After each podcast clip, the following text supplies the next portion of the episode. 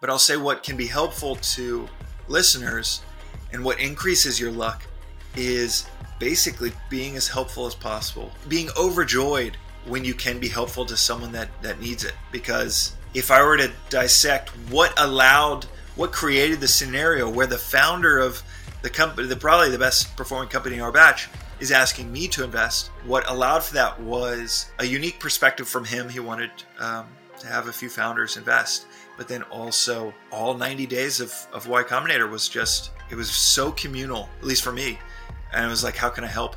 How can I help? How can I help? Today we had another fantastic guest on our 1947 VC podcast, James Beshara.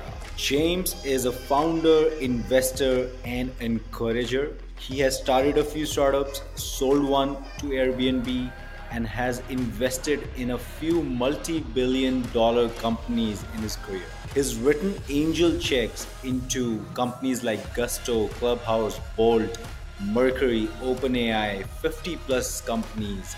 His portfolio companies have a market cap of about $50 billion we covered a wide range of topics. How did he get into angel investing? What led him to start a fund eventually? We spoke about portfolio construction, fund construction. How does he source deals, pick deals, and win deals? What are his biggest wins and misses and what were the biggest learnings from them what's his relationship with india who is he outside of work and much more now i bring you james beshara James, welcome to the show. Shiva, thank you for having me, buddy. So good to see you again. Last time I saw you, we were walking on the streets of Mumbai, and and now uh, seeing you again with your new podcast. It's I'm excited to be a part of it. I'm looking forward to it, James. And uh, man, it was uh, so much fun uh, hanging out with you in Mumbai, and uh, a good starting point, James, could be how did you first get into investing and what led you to start a fund? What was the thought process like? I did it the right way, which was which is not the work. I don't do many things the right way, but this I don't think it's an accident that uh, that I somehow seem to have a knack for investing and and ended up doing it the the right way. At the same time, it's I mean they're they're so the strategy and the execution are so tied together, right? So I have built startups deliberately, sometimes the wrong way, where you sit down on a couch just thinking, what's the biggest thing I could come up with? Just total blind ambition. Investing was total accident, and that's how you know it's. Uh, at least that's how I know. Okay, then maybe it's a little more a little bit more substantial because it wasn't blind ambition. It was friends asking me to advise and invest in their companies. And and I remember the so the first check I ever wrote was into a payroll company called Gusto, and they were in our batch of Y Combinator, and they asked me to um, to advise them and and said, you know, you should invest as well.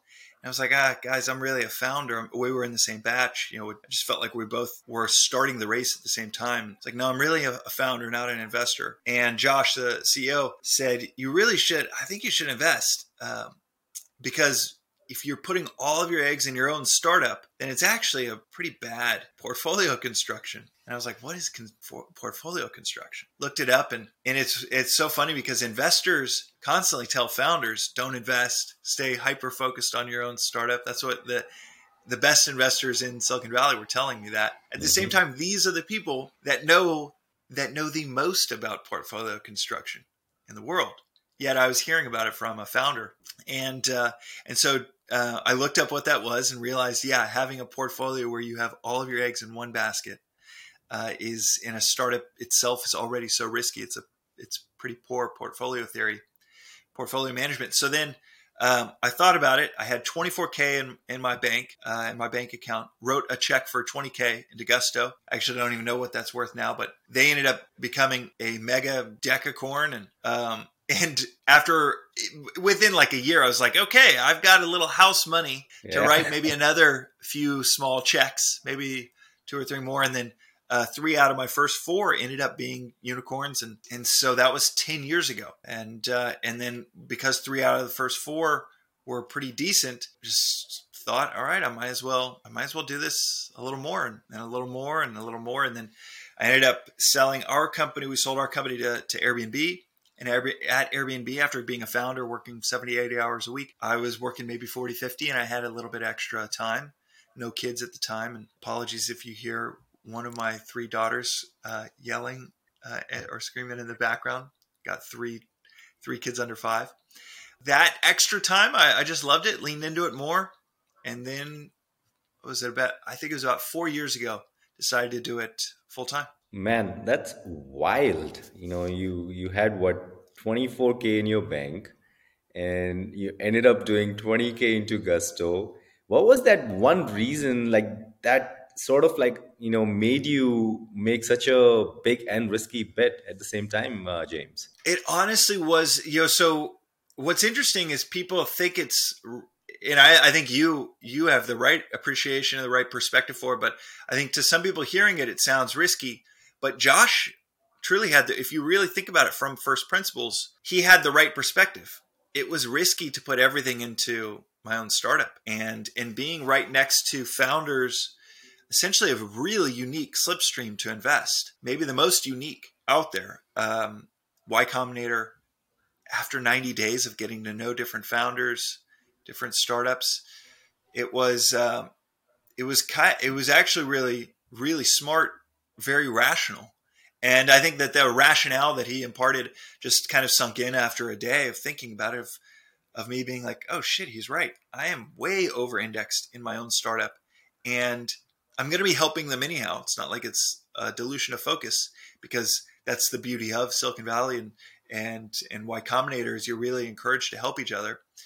And so it's like, there's no dilution of focus. There's, I guess the downside is the financial side of things, but at the time, it was easier for me to invest in his startup than to try to figure out how to get like a brokerage account yeah. and and buy stocks. So yeah. I was like, okay, well, startups are kind of the thing, the asset class I I know the best. I might as well invest in this asset class I know well and really diversify from my over-indexed position in, into my own company.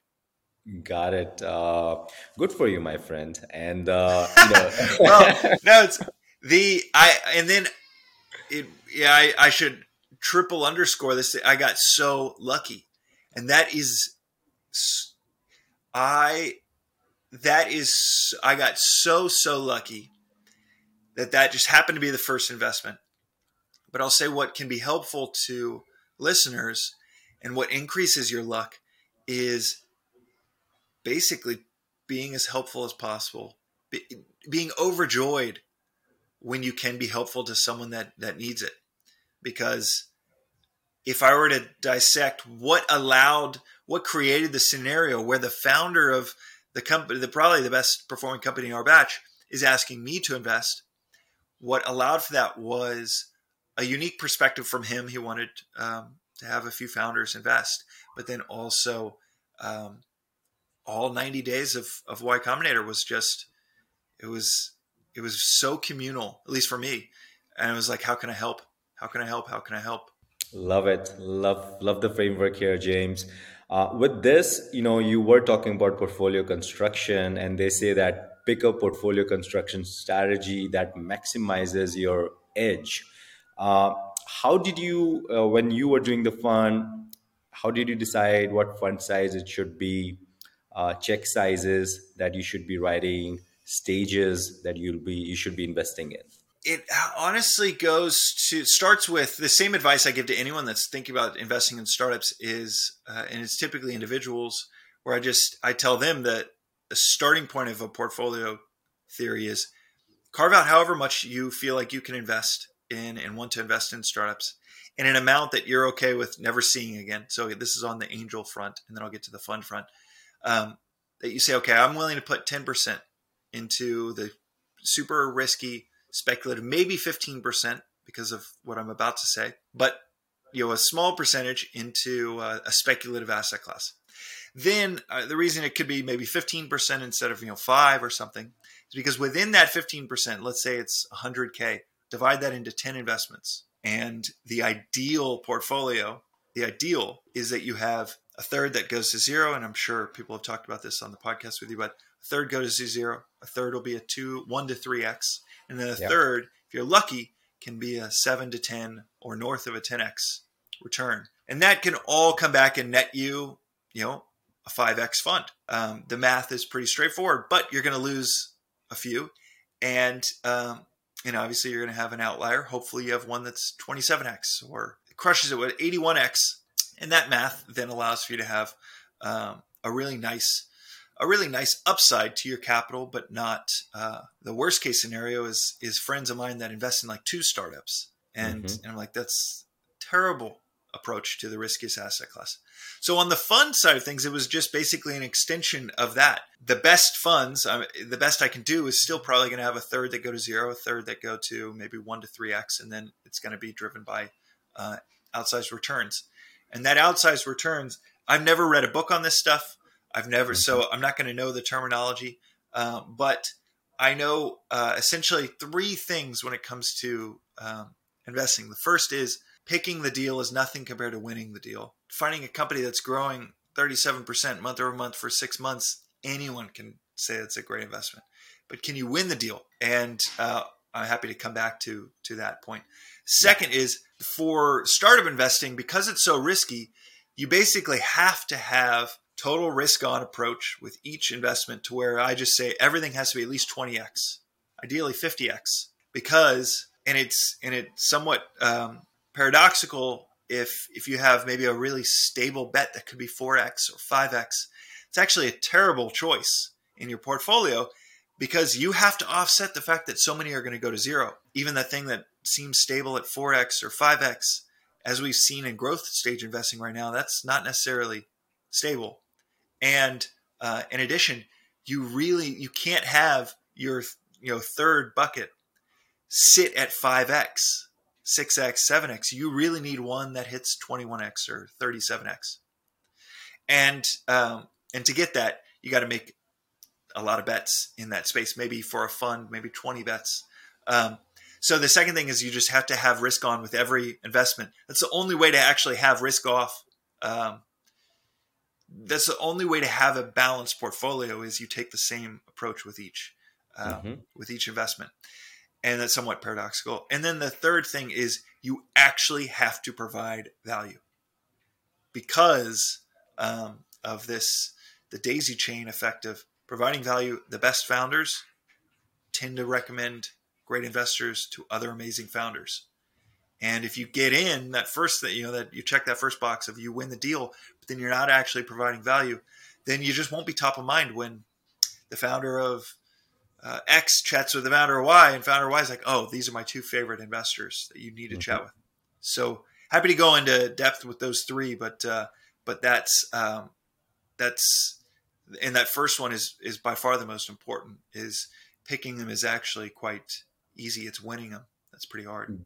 Got it. I think it's a very great point, uh, you know, for our next uh, topic, which is, you know, when you are fundraising uh, for your first fund or even the, you know, second, third, it's really like you're pitching, uh, you know, to LPs as a seed stage uh, uh, company, and and and you need to show, you know, what differentiates you from other existing investors already, which is, you know, how do you have access to these competitive deals because these competitive deals founders don't really need capital because there's so much capital chasing them.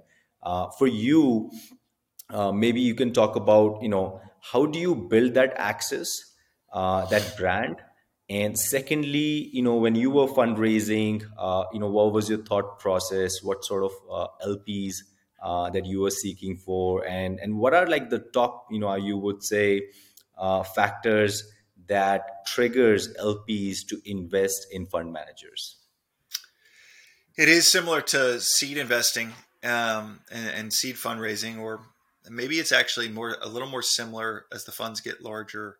And I, I it's primarily my capital. So my funds, I, as we noted just before we you know hit record, this might not be that relevant to too many listeners because um, it's been a pretty anomalous route to investing. Like I said, it was almost reluctant. And then it was, let's say, seven years, six years before I ever thought about taking on anyone else's. Um, I just never thought about raising a fund. Um, so but it, it is it is it does map to seed stage or series a fundraising and that the fundraising process becomes really simple if the fundamentals are really awesome mm-hmm. and if you're trying to outsmart or get around uh, the fundamentals then it could be three times the work four times the work or uh, said another way if you're trying to be expedient I want to raise a $10 million fund and I've only made four investments, seven investments, all in the last 12 months. If you you can think it's being expedient, but then it ends up being really difficult. Um, whereas if you've been investing for six years with your own capital and small checks, and you have proof points, then that $10 million fund, you might raise that in, in 90 days, 60 days, 30 days. Mm-hmm. Uh, so for, I can only speak to my experience in, in this, uh, when I've expanded from my own capital to quite literally my dad, my brother, um, Apoorva Mehta, the founder of Instacart. Um, when I've expanded it to friends and, and family that wanted to invest alongside me, uh, when you know they just started to hear like startups are a great asset class, and and 2017, 2018, it was pretty simple because I already had uh, maybe five unicorns at that point, six or six unicorns. Mm-hmm. I, by the way, I I've never calculated my IRR. I've never thought about the unicorns, except um, when uh, uh, when I was writing my Twitter bio. I was like, okay, I'll try to understand at least like what's the market cap of my seed stage investments, and and that's the only time I've ever personally done the math. The only other time that the math has been done is by my lawyer for the deck um, to find out what is that IRR been over time for the deck. But part of that is uh, is quite strategic in that it's just you never know what these things are. As we're seeing in the last 12 months, we don't know what these companies yeah. are worth, are going to be worth. Um, a lot of times, a brand can be ahead of the valuation, or the valuation can be ahead of the brand, and and it's just uh, it's I think unhealthy to ever do the math on like this is what I've got. Um, and so I just never thought about performance uh, for those first six years. It was all like the healthy things of just how do I be really helpful. I don't need this to become anything. It's very. Um, I, I, I like to say that I, I have no results orientation in my investing. Maybe that's my daily study of Vedanta, but it is, um, and it's very Gita. I don't think about the results, and I've never calculated the the kind of like what will I get out of this. It's just each day. Here are three things that I'm decent at, and I'm not good at any at many many many things within the startup realm, but helping founders fundraise, which I've raised about 100 million for my own ventures. Um, helping founders with growth, um, especially consumer growth. And then third is founder psychology. Um, just it, all of the ups, all of the downs, I've seen them all. And it's such a brutal, brutal kick to the brain every day to try to build a company because the world is constantly not only telling you no, but wanting to kick your ass as a founder. It's so hard. That um, that I love to help on the psychological side, just being that phone call at 11 p.m. when shit is hitting the fan and and you need to chat with someone. So I tell founders these are three areas that I've honed in on to to be helpful in, um, and I'm probably not going to be that that great or helpful in other things, and that's all I focus on is getting better and better at those three things. Um, and that's you know it's on the founder side it. So the the deck kind of like I don't know every once in a while just calculate put the deck together, but that's 0.5% of my thought process of, of um, LPs and their dynamics and fundraise and just all of those aspects. 99.5% of my thought is on founders being super helpful, um, getting really good at those three areas. Then what is really nice is you lift your head up to do that other side, the LP side, and it ends up being really straightforward and simple. Got it. So it seems like for you, you had already created a solid product for LPs, meaning you know you had a great, great track record, you had a great reputation, you had built a brand, and now you know you were getting inbounds from your friends and other folks hey can we invest alongside you uh, and james with this you know would love for you to kind of walk us through you know how do you source deals? And uh, winning you said you know you have these three specific uh, value adds which is you know uh, fundraising growth and uh, founder psychology. Maybe we can talk about your uh, you know few of the big wins uh, one you already mentioned gusto and would love you know the other two that you mentioned. And then also some of the deals that you ended up passing but you know down the road they became massive companies. And what were the biggest learnings for you from those misses? Well fortunately shiva i've never had a no i'm just kidding. I've had so many misses.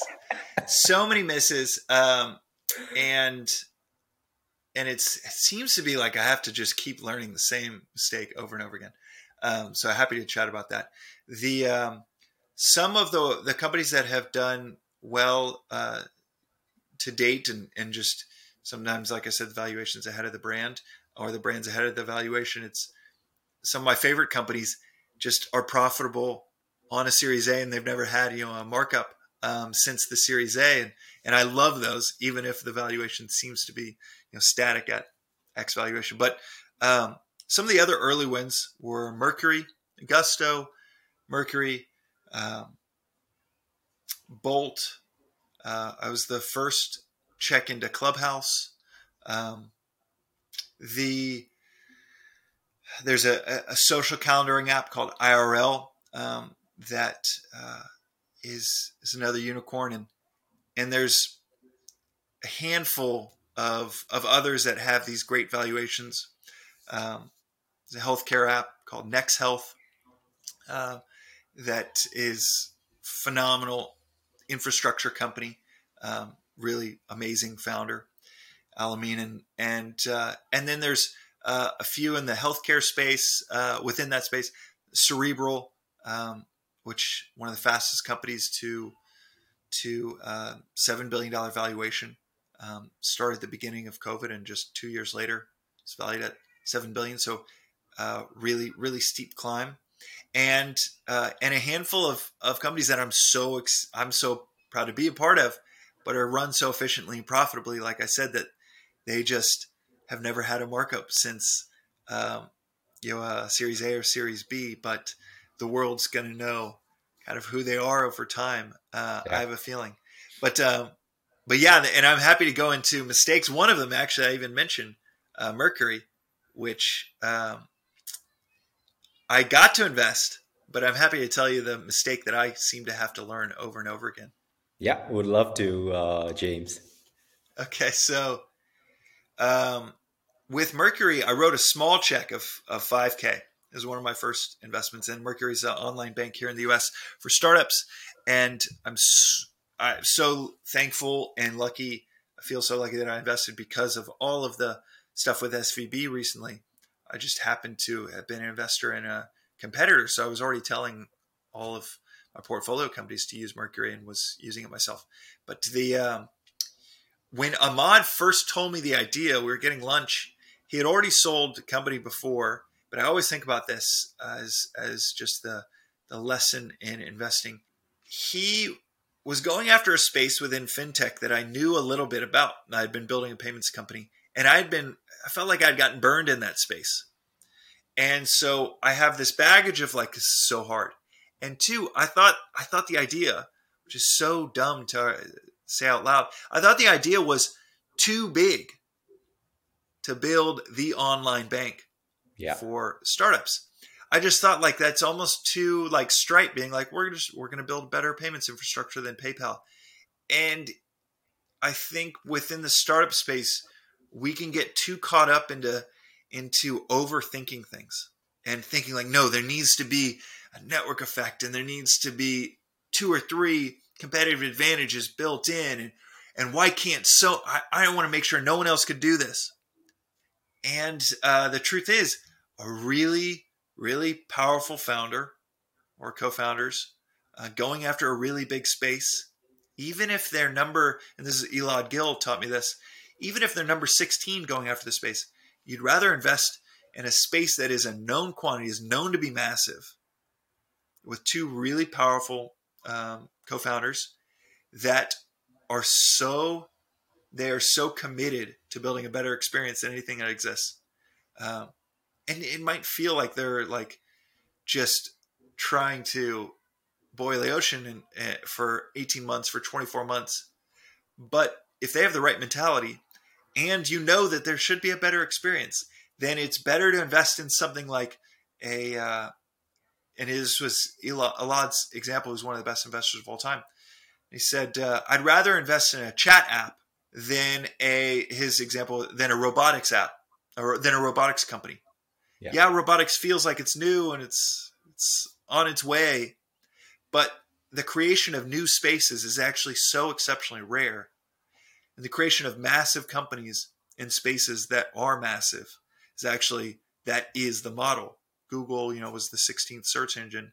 Um, Facebook was the 12th different social network, but it's uh, but you you actually find really big spaces and and all star founders going after them, and it's a better bet than kind of something that's brand new and cool and hip. Um, but uh, and you think it's special because no one's building in it. Um, sometimes you overthink it, and I overthought it with Immad. I was like, I'll write a 5K check, but I'm not gonna you know back up the truck, and I'm not gonna write you know 50K or, or 100K check. And I look back, and I'm like, man, the baggage uh, in my own head about that space, and then also um, thinking the idea was too big. I sound like an idiot uh, to myself to say that out loud because that's the whole point in the startup game. Got it, man. Uh, imagine someone uh, like James who has one of the best uh, track records in angel investing. I know he's still learning. I guess you know this asset oh, classes just every day, no, every I, week, every month. I constantly think. I say this all the time I, I, that I don't know what I'm doing. Um, it's like I when you were saying just using some terminology within investing um, with other investors. I'm like I don't know what that is, and I need to go figure it out. Um, but I constantly don't know, feel like I don't know what I'm doing, and and um, and some t- I think maybe around year seven or year eight, I was like, oh, okay, I'm doing this differently than other people, and that's a good thing. But in the beginning, I was going so slow. I probably wrote maybe five checks in the first three or four years. I was going so slow that I uh, didn't think about it. Then maybe year four or five or six, I was like, I should probably think about how to do this. And a lot of the approaches that I would read about didn't didn't make sense to me. The other mistake, the other biggest mistake, I'll, I'll tell you real quick, is a company called Mighty.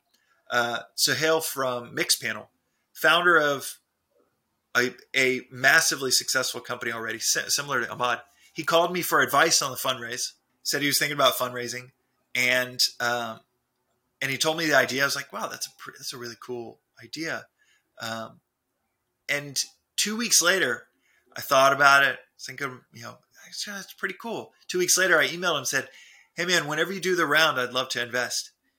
And he emailed me back. He goes, oh man, we already closed the round. It's oversubscribed.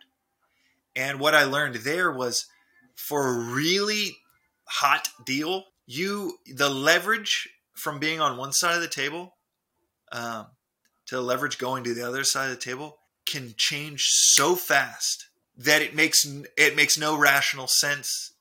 The best deals, the leverage can change. You can go from getting advice or giving advice on how to fundraise to five days later and the round is already done because Max Levchin just wrote the entire check and then a few other people wrote checks and I didn't get to get into that deal. So uh, that one was one that I loved. Loved the founder. I have five different things that I think about when I make an investment, and and it was five out of five for all of them. Um, it's founders, product, uh, growth, understanding of their growth, and then space. How big is the space? And I rank them one to five. And if it's averages over four, uh, then I'll write a check. And it was five. And yet I missed the window because the leverage shifted so fast so fast. And I thought I had time. Got it. James, with this, you know, we're going to talk about India. You know, you've yes. been spending time in India and you've been investing. What's your relationship with India? Oh my God. Well, it's still, uh, it's nascent, but uh, the, well, in terms of love and admiration for India. Um, I every morning I wake up at at 5 a.m. and I study Advaita Vedanta. Um, for 10 years, I've been studying Eastern philosophy, and six years ago, I wanted to go to the heart, the source of all Eastern philosophy, which your amazing part of the world uh, gave us uh, the Vedas, 5,000, over 5,000 years ago. That's just so, uh, this is the oldest known, in terms of continuous study, it's the oldest philosophy in the world. Um, the end of the Vedas, Vedanta. So that started about six years ago. And it never, it didn't have much of a relationship to the investing side, it was startup side. It was just like, whoa, this feels true. And what's, what is very interesting about it is you have like, you have people like Elon Musk saying that we're living in a simulation, which is very Vedantic. You have someone like uh, Sam Altman, uh, who last year tweeted, um, "What's something that did you did you see this tweet where he said, uh, what's something you believe that no one else believes, and uh, no one around you, very few people around you believe?" And he said, "I'll go first. Mine is, uh, I think the quote was, uh, I believe that unequivocally Atman is Brahman." Which is one of the hmm. you know the great aphorisms from the the Vedas, and that's the you know he's the CEO of OpenAI saying Atman yeah. is Brahman. Um, I think in a world, especially in the startup realm, but really everything right now, in a world that is getting weirder faster, Shiva, Shiva the Destroyer, in a world that is getting weirder faster, I think there's going to be this growing hunger for what isn't changing. What if everything else is changing so fast, so rapidly, and that rate of change is increasing? I think there's going to be a hunger for what is timeless. And uh, for me, the wisdom in the Vedas just felt so grounding, so timeless. And every morning, it is my grounding wire before I, you know, get started in the day with running different companies and and uh, venture funds. So that was the beginning of my relationship. And then I started to go to, I started studying with an ashram, uh, Vedanta Academy. Um, started doing it online, uh, vedantaacademy.org which is just so started. It's so technological. It's amazing. Basically, I have an ashram in my pocket that I listen to here from, you know, and, and by the beach in Los Angeles, um, just yeah. each morning, and that uh, then led to me traveling to to the ashram in person. And and as I was traveling there, I was like, well, I might as well get to know the startups in uh, in India while I'm there, and and that ended up uh, leading to a handful of investments, and then discovery of of good lord, there's such. I think over the next decade, there's going to be. I mean, I'm starting to orient um, the majority of my investing to India uh, because of just the asymmetry of how big the opportunity is, and and you and I have chatted about this a number of times. Of just it feels like it's where the U.S. was ten years ago, and uh, the U.S. is more obvious. And once something's obvious, the yield is gone. And in India for startup investing, it's it seems very obvious to me, but not too obvious to uh, at least a lot of the canons with massive amounts of capital behind them here in, in Silicon Valley and in uh, California. That I love it. I love that they're like, I don't know, we're, we're getting away from emerging markets. We're going to stay in the U.S. I'm like, okay, well, that's just going to be better returns for for uh, an investor like myself. So, investors that are taking specifically India really seriously. I mean, it's the fifth biggest economy. Purchasing power parity It's the third biggest. Um, you have things like UPI uh, that that honestly they leapfrog even what we have in the U.S. Uh, yeah. That can allow for all kinds of really cool monetization with microtransactions that just aren't that's still not possible here in the U.S. because of credit card transaction fees. So yeah, I can spend this podcast would become four hours long if I talked about uh, my love of India from the investing side and, and philosophical side. Yeah, no, I can uh, always sense it whenever I'm chatting with you how excited you are about India. I think that was how we got connected initially. And uh, no, James, uh, totally agree with you there. And I'm excited that you're, you know, deploying or allocating your capital, majority of the capital to India. Uh, it's it's definitely the next two dec- decades or more, it's just gonna be uh, it will be compounding very very fast. And then uh, you know, there's this guy uh, behind me. He's been you know bugging me, knocking me. His name is Alfonso. Uh, he's my co-pilot. and nice. he wants to get in, James. I and... thought you were going to say this Hanuman, but okay, Alfonso. I like Alfonso. Okay. All right. Uh, that's what he told me. His name is Alfonso when I first met him. I don't know, maybe Excellent. he has multiple names. Uh, we'll see. Yeah. But James, he's asking if money and attention are not needed anymore. Typically, you know, just in our DNA, human nature, that we seek money, we seek attention, fame. That's done. Like you already have all those things. What would you work on? Myself. Hands down. Yeah. And uh, that um, yeah the, the the gita is pretty clear. There are five ways to help those around you. And you know the first is money. You see someone needs money give them money. Second is uh, you can give them your physical presence. You can help them you know um, across the street. You can give your emotional help. Um, you can share wisdom you can share your advice uh, as a as a startup founder that's you know maybe five, ten years, 15 years ahead. Um, that's helpful. But the most important work we do for others is the work we do on ourselves. And I think that ties to that first question we talked about of, of investing. The easiest way, and it's in some ways it also can feel like the hardest way, but the easiest way to become a, a great investor or to at least have a track record that makes you seem like a great investor is by actually being super helpful. And you can only be super helpful. It can't be like marketing speak. It can't be like, oh, I got the deal, but then I wasn't that helpful. Then you have the founder, Augusto, that's not introducing you to anyone else. Um, but if you if you actually can be really helpful um, through working on yourself, through knowing, I mean, just like not having an expedient results orientation towards startup investing because it is such a long race. Um, but if you can disconnect from that impatience and and you really and you're not trying to be transactional with relationships, you're really working on where you can be helpful, understanding your humility, the humility and cultivating like this is what I can be good at, this is what I am good at, these other areas I'm not good at. Those those different things. Um, that's the work we do on ourselves, and then and then you just wake up and there's a thousand flowers that have bloomed around you um, because you've made yourself a reservoir. So um, I would just keep doing that, and then probably more flowers would bloom would bloom around me. But I wouldn't uh, really ex- I wouldn't exactly know how or why. Um, it would just be I don't know similar to Josh. Founders would just knock on the door and say, "Hey, will you invest?" I love it, and uh, and James, you know we know you uh, as a tech founder, investor, what do your friends know you for? Who are you outside of work? Oh, that's an interesting question. These are great questions. Um, friends know. Smart.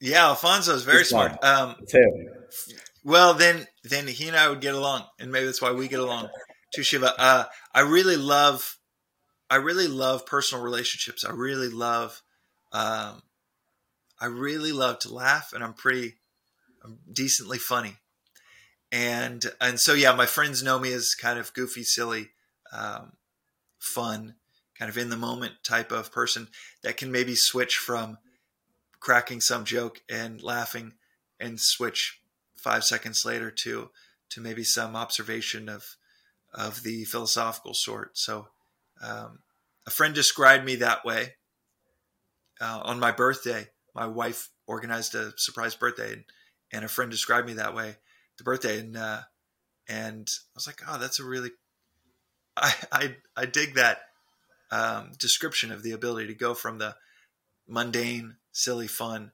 to uh, the uh, philosophical. So maybe that's that's how they describe me. Got it. And uh, and James, what are you most obsessed about lately, and what's draining you? Oh, that dude. Jim, ah. that's that's the question. That is. I ask I ask well, I want to ask you as a fellow podcast host, I want to ask you as someone that's building a fund and just tip of the spear creating Like when you sent me your your deck, it was just so clear you were not only way ahead of everyone, but painfully so. Like I've got to have, I'm going to have to convince a lot of people that this is this is happening, which is the best place to be. You don't want to, like I said, you don't want to be somewhere where it's obvious because all of the yield really is gone. But um, what's the most exciting thing? The thing I ask people is, what's the most exciting thing in your head right now, this morning, your time, and and then what's the most draining thing? So I want to ask you. It. Yeah. So you know, I'll start with the the first one, which is I was super, super excited to have you on the pod and the overall series. Super, super. I've been thinking about this for months now, few months, and I'm so glad that we got this done. Uh, secondly, I'm going to go hit the gym. Uh, I'm excited about that as well. Right after this, I'm, I'm pumped. And you know what's currently there's n- nothing that's draining me, but there was there were a few things that were you know draining me I would say a few months back, which was mostly around, it's a little philosophical, you know, which is one is how do you find happiness? You know, typically uh, you'll find happiness if, let's say, you're seeking something, you get it, and you'll be happy. But that happiness will stay for a little bit, not for too long, because then you know the nature kicks in, and then you go, you'll be uh, craving for something else. There's another way to get happy is you know it's a stoic philosophy which is you know the life that you're living is actually dream uh, life to many many people around you you can sort of like walk down down the stairs and you can see people uh, you know uh, meaning it'll real, it'll help you realize that how lucky you are uh, so that you know i was in that uh, hedonic treadmill which is let me get this uh, and now I got this, let's get that. So I was not enjoying the things that I already have. Uh, so that's something I've started practicing. That was draining me, but now I'm excited to hear from you, James. Well, it's yeah, the, it, it's so interesting um, that there's been like like we were saying earlier, this growing interest around philosophical views. Basically, just what's a healthy perspective. That's you know, it's it doesn't need to be highfalutin uh, and big words. It can just be what's a healthy perspective what are some healthy perspectives people have had over time. In the same way you have a physical diet, uh, maybe a mental diet is uh, is is going to become more and more of a thing. The um, the most exciting thing is, I mean, the most ex- the thing that you, I guess you asked obsessed about. What's the thing I'm most obsessed about? Honestly, it's it's between you know it's the hours before the sun comes up and philosophical study um, are the most important hours of my day, and everything else just doesn't. As uh, as Swami Parthasarathy, the teacher, the founder of the ashram, will say, I mean, just nothing else matters outside of those hours. Because, like I said, if you become a reservoir, then life is going to come to you. Um, so that's what I continually just am awed by, and and it, it's continually unfolding in uh, fascination and brilliance uh, and usefulness and then um, and then kind of more pragmatically, uh, AI and, and ChatGPT is just everybody's talking about it, but everybody's talking about it for good reason. It seems to be. I mean, my wife, who's artist, not technical at all, she's on ChatGPT probably forty five minutes a day, an hour a day. So that blows me away. Um, and and that UX of a chat is just so beautiful. We've been waiting for that. We, people have made attempts for decades in this uh, in this area, and now it actually feels real. So that is the really exciting thing from an investor perspective, and and tech lover, and uh, the draining thing. You know, I feel for founders that building a company right now, and I run a I run two companies, a, uh, a beverage called Magic Mind, which is available. Mm-hmm. It actually as of a few weeks ago, is available in India now. Um, so, uh, Magic Mind, and then a salad dressing company called Side Dish. They're really fun side projects, and we've I've hired teams to to help really build those out. But basically, just there's no good reason that we're all drinking coffee each each morning um, when nature and science give us so more than that, so much more than that. And side dish is just how can we make healthy, really tasty. Um, and those are it, it, they fall in the same bucket. It's like building a company right now is it's on like crazy extreme hard mode where you have funding environments completely shift on you, change. You have the people with the microphones telling you one thing 12 months ago, the VCs that have the microphones telling you one thing 12 months ago, giving you money, joining your board, telling you it even louder, uh, straight in your ear. Then it switches and they make, you know, their management fees regardless. And, um, and they're living a portfolio distributed lifestyle. And your business is just completely flipped up, upside down. You've had to, you know, reduce force and, and make layoffs. Your uh, identity is caught into this thing. It's um, you don't know if it's going to survive, and and then you add in, and that's obviously on the that's in addition to COVID. Then you add in um, an SVB bank run, and it just kind of feels like not only is anything possible, but you better prepare for it happening in the next 12 months. Yeah. Um, pandemic, layoffs, uh, bank run, completely changed funding environment. It's uh, yeah, so that's the draining thing is just feeling for founders that um, maybe we're a bit overextended or just building for a world in 2021 that they thought was going to continue for the next 10 years. Um, and obviously is it's pulls apart 12 months later yeah uh, tough uh, environment and and these were the things that you know were outside uh, your control. And uh, james i am going to order uh, magic drink in india. I didn't know that. Magic mind yeah. Yeah magicmind.com yeah i'm gonna do that. And james thank you so much. I had so much fun. Thanks for doing it. I really appreciate that. Of course shiva. Thank you so much for putting the podcast together. And uh, yeah, it's there aren't too many podcasts dedicated to to people raising and running their own funds. Um, so I'm glad to be a part of it. Thanks for sharing your wisdom. I'm sure uh, you know the audience would uh, get to learn a ton uh, from from what you uh, mentioned. Well, thanks for hosting. And and I'll also I, sh- I need to add thank you for carrying this flag of of investing in, in India. I think it's going to be such a explosion of of value created for the entire world um, as India becomes another startup world power up there with the U.S. over the next decade or two. And we are excited uh, to have you in India and investing, James. Uh, really looking forward to you know investing together. Yep, and I you know I, I need help spreading the word that I'm investing in India. So Shiva, hopefully this, this episode, as well as anywhere you think that I need to, you know, shout from the mountaintops that uh, that I am so long on India. Um, maybe more than anyone I know. Uh, that's you know my cohort of of angels or solo capitalists. Um, let me know